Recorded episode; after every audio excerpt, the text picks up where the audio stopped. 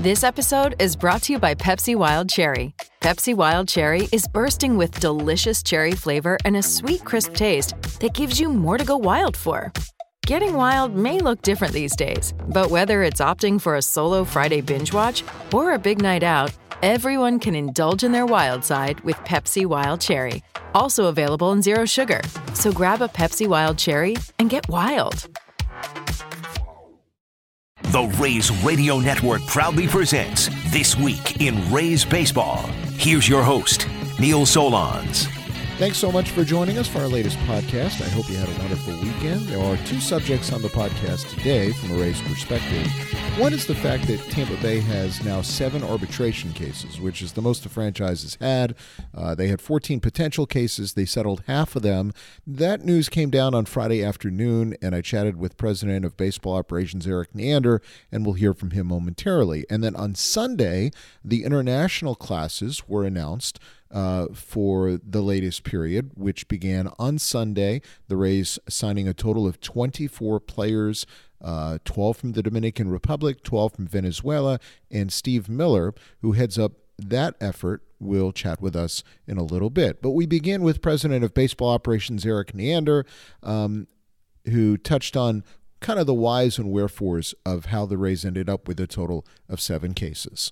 Yeah, it's a look. Um, first and foremost, as far as the the makeup of our team going this year, this doesn't affect anything. This is about part of the you know player's journey um, where they've they've earned the right to you know to go back and forth on on an appropriate salary, and these steps are in place to resolve any honest disagreements. And you know, last year, if I believe I believe we had 13 cases, they were all settled. This year, I believe we had 14, and um, we were only able to agree on on seven of them, which is unique. Um, I believe it's unprecedented, you know, at least in my experience here. Um, but it but it can happen, and uh, I think you know more potential for it to happen. You know, when not necessarily disagreement over a player's contributions, but just the uniqueness of their path. And you know, when you think about someone like Jeffrey Springs, you know, think about someone like Harold Ramirez and their journeys. You know, it just it opens up more room to have, I think, what are honest disagreements about just how to appropriately balance um, everything, you know, to that point in their career. So, um, I believe we, you know, we put our work in. We did our best to, um, you know, to operate in good faith. Very much believe that in each situation, players, their agents did exactly the same, and um, there just can be honest disagreements about how to interpret things within this process. So, um, you know we'll we'll go through it we'll get it taken care of and and and we'll keep going. Um it just is is part of it you know and at the same time i think you know our it's one of those things where you know i think one of our most accomplished if not the most accomplished player randy arozarena like we got that done you know? So it's not even necessarily a matter of earnings potential alike it just is truly about the disagreements that can occur or how you interpret a jury to a point in time you you mentioned the size of the class and and i think that was what first came into mind was oh you have 14 cases. It's hard to get 14 cases settled but you also mentioned last year was 13 and all of them were agreed to. Was last year more of a surprise or more of a surprise that you have so many that are still left to to figure out now? I, I just i really uh, as i just kind of wandered through my last explanation I, I think each each year is unique each case is unique and um, the more the less common a, a, given journey might be through this process the more room there is just to have you know differences of opinion about how to how to best put that together. Um, but i don't know. I, I think you know to me it's it, it, will land wherever it lands. Um, sometimes you get them all done sometimes you don't. But as long as both sides are operating good faith and trying to find that common ground i think that's all you can ask for and feel very much both last year when we got them all done this year we didn't that um, you know that was that was certainly the spirit which both sides acted throughout. And i think that you focus on that part more than the the ultimate outcome. Obviously you'd like to get them done but would judge it more by the effort and the intentions. Um, but i would say that they were constant both years and they ended up in very different places certainly. The hearings themselves would all be done by february 17th which is before all players or your full squad is due to report. How do you make sure as a staff you move beyond that? Like because an arbitration hearing can be difficult sometimes for a player if they're sitting in on it or just the fact that you've got to, you know, be honest about why you feel about your side? Yeah, I, I think it's it's a great question. I, I don't know in any situation that we're in. I think that you you know my, my job description is different than a player's job description thankfully for our team um, and uh, you know their agent's job description is different than mine and so on and so forth. And i think you just have to own your role in this. And i think there's a way to to do that to speak candidly and honestly about that and to be respectful of all parties involved at the same time. And um, you know i don't I, I don't know if that's the best way or there's a better way to do it. I just think if you can be honest if you can be respectful be truthful own your role in this thing um, even when you have disagreements you know, such as these, uh, there's there's ways past them, and I, I, think at the end of the day, for the players, the coaches, they're uh, the coaches aren't involved in this process. They're trying to do everything they can to be help the players be as good as they can be, as are we from a different perspective, and it's it's just part of it. And and like I said, as long as I think you go through this whole process, um, looking to find common ground, looking to understand the other side, operating in good faith in that respect, then you know sometimes the disagreements aren't really even about how you value the players, you know, abilities and contributions to your club. It could be within the system or just again an interpretation of what carries the most weight in in this process. This is the first year after the new CBA. Is there anything different that you think may have led to more um, reason for um, potential hearings, or or is it just happenstance? Yeah, I, I mean, I don't know. I, I don't. I don't think so. I think carrying 13 into you know the sprint that existed last year um, once the new CBA was agreed to to opening day. I think there that probably was a more challenging environment to get things done. This one, like I said, I, I think with just some unique player journeys to this point um, and how they're interpreted. Yeah, it's just there's room for a lot of different interpretations and not right or wrong. Just a matter of that's why this process exists. That's why you put it to a panel. But um, no, I, I I don't I don't think there's a whole lot outside of just going through the efforts and this was a year where we had some unique cases, and um, you know you, you, have you have this part of the process in place to for you know there to be a, a fair resolution for all parties. And you and many other teams are known as what are called file and trial teams, which you know by this date on Friday, if you didn't reach an agreement, you then exchange terms. With so many cases, you know you guys are always adjusting processes. Is there any thought to maybe moving off that or adapting that in the future, or is this kind of the best way for you guys to go about things? No, I, I don't. I don't believe so. I, look, at some point in this process, there has to be a deadline, and it, there there needs to be a time, whatever that may be, to put the pencils down and to feel like, hey, we've we've put our our best foot forward. You know, um, everyone's put their best foot forward, and and this is where we are, and then we have to move on to the next step. I, I don't think that there is know, somewhere in there, there has to be a deadline. And whether that deadline is today or whether that deadline is the moment before you walk into a hearing room, I think we're all going to gravitate towards a deadline. And I think this is a perfectly reasonable place on the calendar where time is available to really allocate to this um, to try to, to get this done. And I, I don't think that there's you know, if the deadline is a week ago or it's two weeks forward or anywhere in between, I, I really don't think it has much of an impact. Somewhere there's got to be a deadline to to push both sides to their max, and um, you know, now we have clarity and we go forward from here. Well, good luck in going forward. Obviously, a lot of work to do on that, and also getting ready for the start of spring training. We appreciate a few minutes on the podcast. All right, thanks, Neil. Appreciate it. That's Rays president of baseball operations, Erik Neander. We appreciate him joining us. Obviously, uh, not easy to have seven cases, but I think Erik kind of put it in perspective. It doesn't change the fact that the players are or aren't going to be with the Rays in 2023. Uh, it just means they have to determine what their salary is going to be, and an arbiter will help determine that. Uh, now, moving forward, the Rays signing a group of 24 players overall 12 coming from Dominican Republic, 12 from Venezuela. Probably the two to be highlighted in this class are Brailer Guerrero, who the Rays see as a top five prospect in the latest class internationally, as well as a pitcher who the Rays are very high on, and that's Jose Urbina. We'll hear about both of those in a minute, but we start with Steve Miller, uh, who heads up the international operations for the Rays.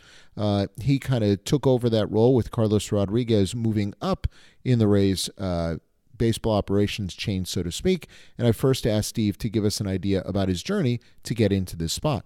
Well, I started um, my career shortly after playing. I coached in college for 13 years, and then um, in 2006, I was hired by the Toronto Blue Jays as an area scout in the Upper Midwest. And my uh, the first day on the job, uh, Carlos Rodriguez was also his first day on the job, and Carlos and I worked together until 2010 when he came to Tampa Bay, and then in 2013.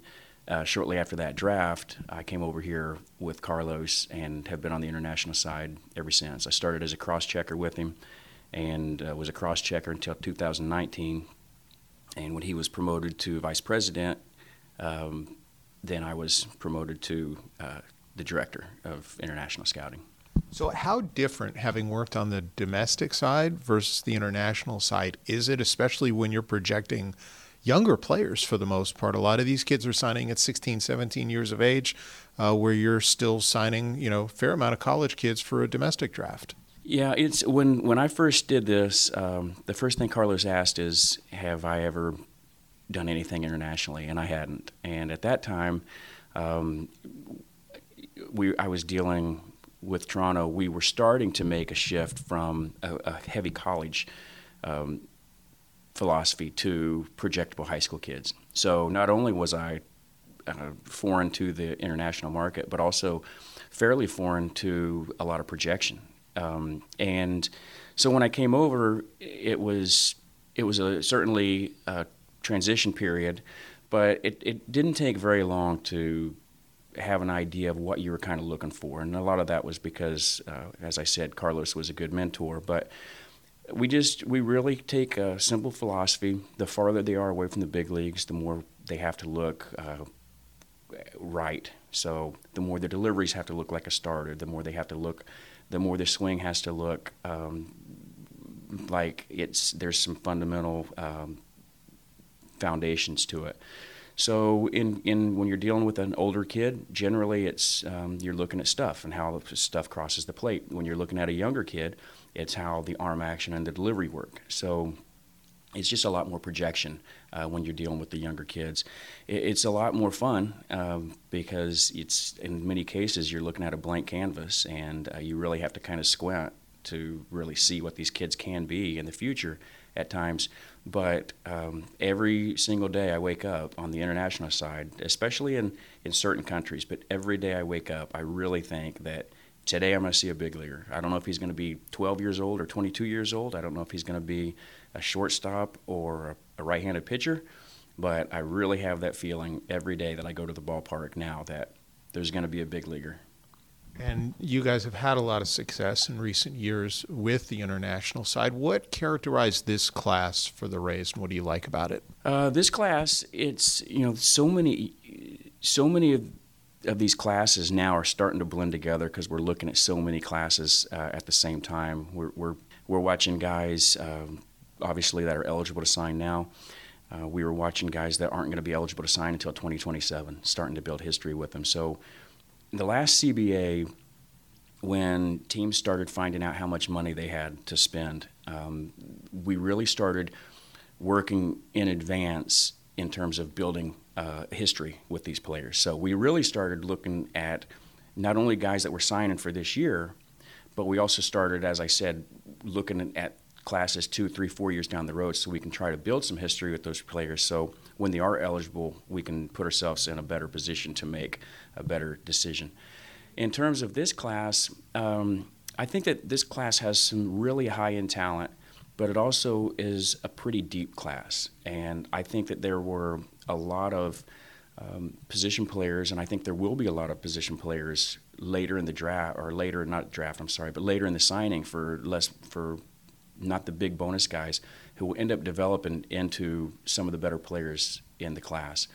Um, I am really happy with some of the players that we got at the top end of our class, but I feel really good about some of the guys that uh, we were able to, to save some money on. And I, I really think that one of our, a couple of our better players may come from some of the players that we didn't give as the high signing bonus.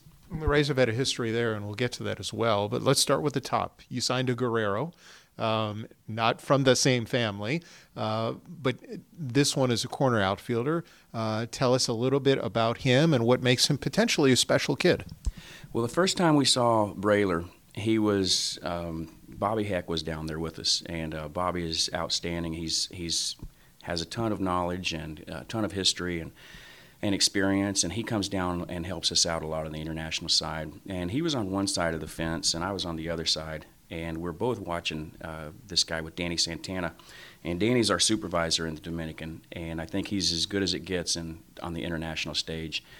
And he took us to see Brailer, and the first swing that he took, uh, I text Danny, and uh, we were at the same game, but different areas of the field. And I said, "Is this Juan Soto?" And I'm not saying he's Juan. Juan is a really special guy, and, and Brailer doesn't have the same field to hit that Juan has, and, and Juan has uh, is has an elite field to hit. But it was similar comparison when I'm seeing him. He's a left-handed hitter. He has present-day size, uh, present-day power, present-day bat speed. He, he, just could really put on a show. And at the time, he was running okay, but not great. And at the time, he threw okay, but not great. And as we've watched him progress, the foot speed has improved from like a 7.360 to a 6.95. Um, the arm strength has improved from 86 to 88 from the outfield to now he's 92, 94. So he's continued to improve even after we first saw him.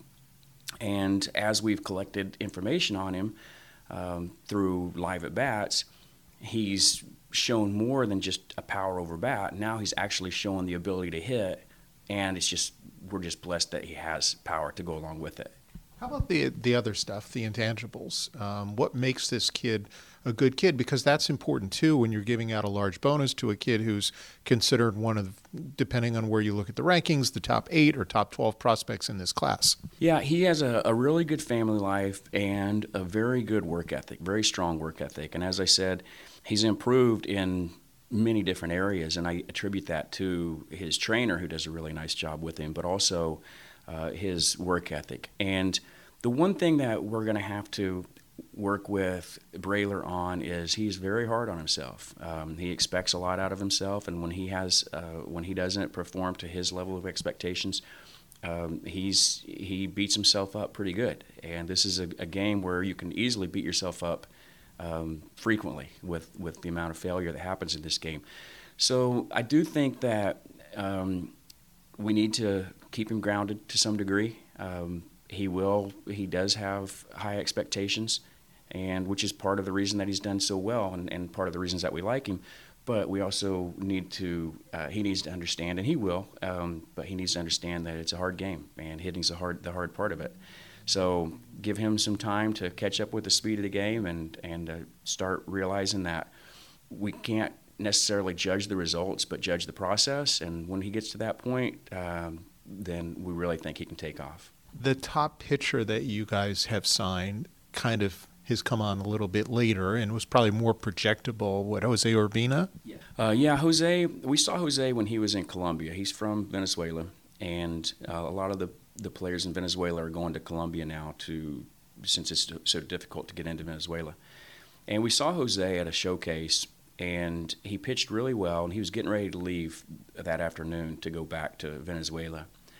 And we were fortunate that we were that he stayed an extra couple days so he could pitch for us again. We wanted to see make sure we had a second look at him, and uh, the first look was good. He was he threw strikes and uh, commanded the ball and, and, showed some feel for a breaking ball. And at the time, he was 88 90. And uh, we, we liked how he competed on the mound, but it was a short stint. It was a two inning showcase type look. And so we really wanted to see how he competed in games, uh, how he handled adversity, and if he just happened to have a good day or if he actually has command. So he stuck around, as I said, and we put him in a game situation. And um, Angel Contreras, our scout in Colombia, was able to set all that up for us and did a really nice job. And the same thing that we saw that first day, we saw from Jose that that second day. Uh, he just he really commanded the ball well, especially for a 15 year old kid. Um, he, he threw a bunch of strikes and still 88 to 90. Uh, he flashed a couple of breaking balls that showed future potential to be an above average pitch.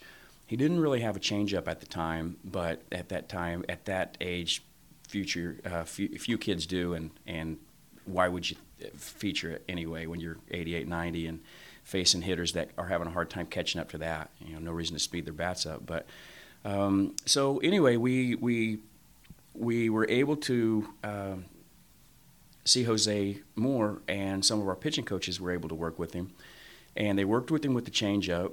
And in the same day they worked with him, he threw uh, a game in an instructional league and was able to show that change up. And there were two of them that were above average pitches. So he showed aptitude, he showed competitiveness, he showed work ethic, he showed pitchability, um, and his tools started to pop a little bit. And he was 88, 90 when the first time I saw him. And by the time, uh, the last time I saw him, he was 94, 98 uh, with a, a plus breaking ball. And as I said, two changeups that were that are going to be that showed signs of being plus in the future. So we we thought Jose was going to be this good. We just didn't know he was going to be this good this quickly. Be interesting to follow his evolution for sure. The Rays have had history too of finding those guys who you're projecting a great deal. Vidal Brujan comes to mind, Yonny Chirinos. Uh, they were all uh, very small bonus signees, but have turned out to be big league players. So who are some guys that maybe we're going to hear about further down the road um, that will take a little more time to project, but also have a lot of promise? There are a couple. There are a couple infielders that I think can fit that mold. Uh, one is Jose Monson. Uh, he's from Venezuela, and he's defensive oriented. Um, defensive oriented shortstop who can really catch the ball, has above average actions, and uh, is a left handed hitter and he's really done a nice job of making contact. That's one of the things that we've been very, very impressed with. It's going to take some time before he grows into his strength. He's a he's an, a strength away type player. He's physic, he needs to, to physically mature. He's I guess basically he's built like most 15 year old kids. Um, he's not like Great Brailer, who's already a, a, has man strength, but um, he has above average contact skills, above average actions at shortstop. So when he grows into that strength, now those balls that are uh, being hit over the right fielder's head um, start going to the warning track or over the fence. So when he, that all comes together, I think he's a guy that we'll be talking about in the future. Um, Albert Palma is another middle infielder from Venezuela uh, who has above average contact skills and is, has been a pleasant surprise defensively. At first, I thought he was going to be an offensive oriented second baseman, but he's starting to show signs of being able to stay at shortstop um, with his bat. If he can play shortstop, he's going to bring uh, real value. Um, we have a couple catchers, Alfredo Rodriguez and Jose Tovar, who I'm very excited about. Um, and there, there's a, a shortstop named uh, Angel Morris from the Dominican, who has a chance to be a plus defender at shortstop, and he's a switch hitter who uh, right now has strength in his swing. He's more of a power over bat, but he can really uh, impact the ball. Once he starts making more consistent contact, then he has a chance to really be a guy that we talk about in the future. What people don't realize too is when you're saying shortstop and whether they stick at shortstop, if you have middle of the diamond type players, they eventually can play anywhere if you so desire. So if they all evolve into major league players, then you're going to be in a fortunate position more than anything. Yeah, um, so many of these guys work out in, at shortstop and end up, as you say, moving off the position, whether they go to second or third, or some of them in, even in the outfield.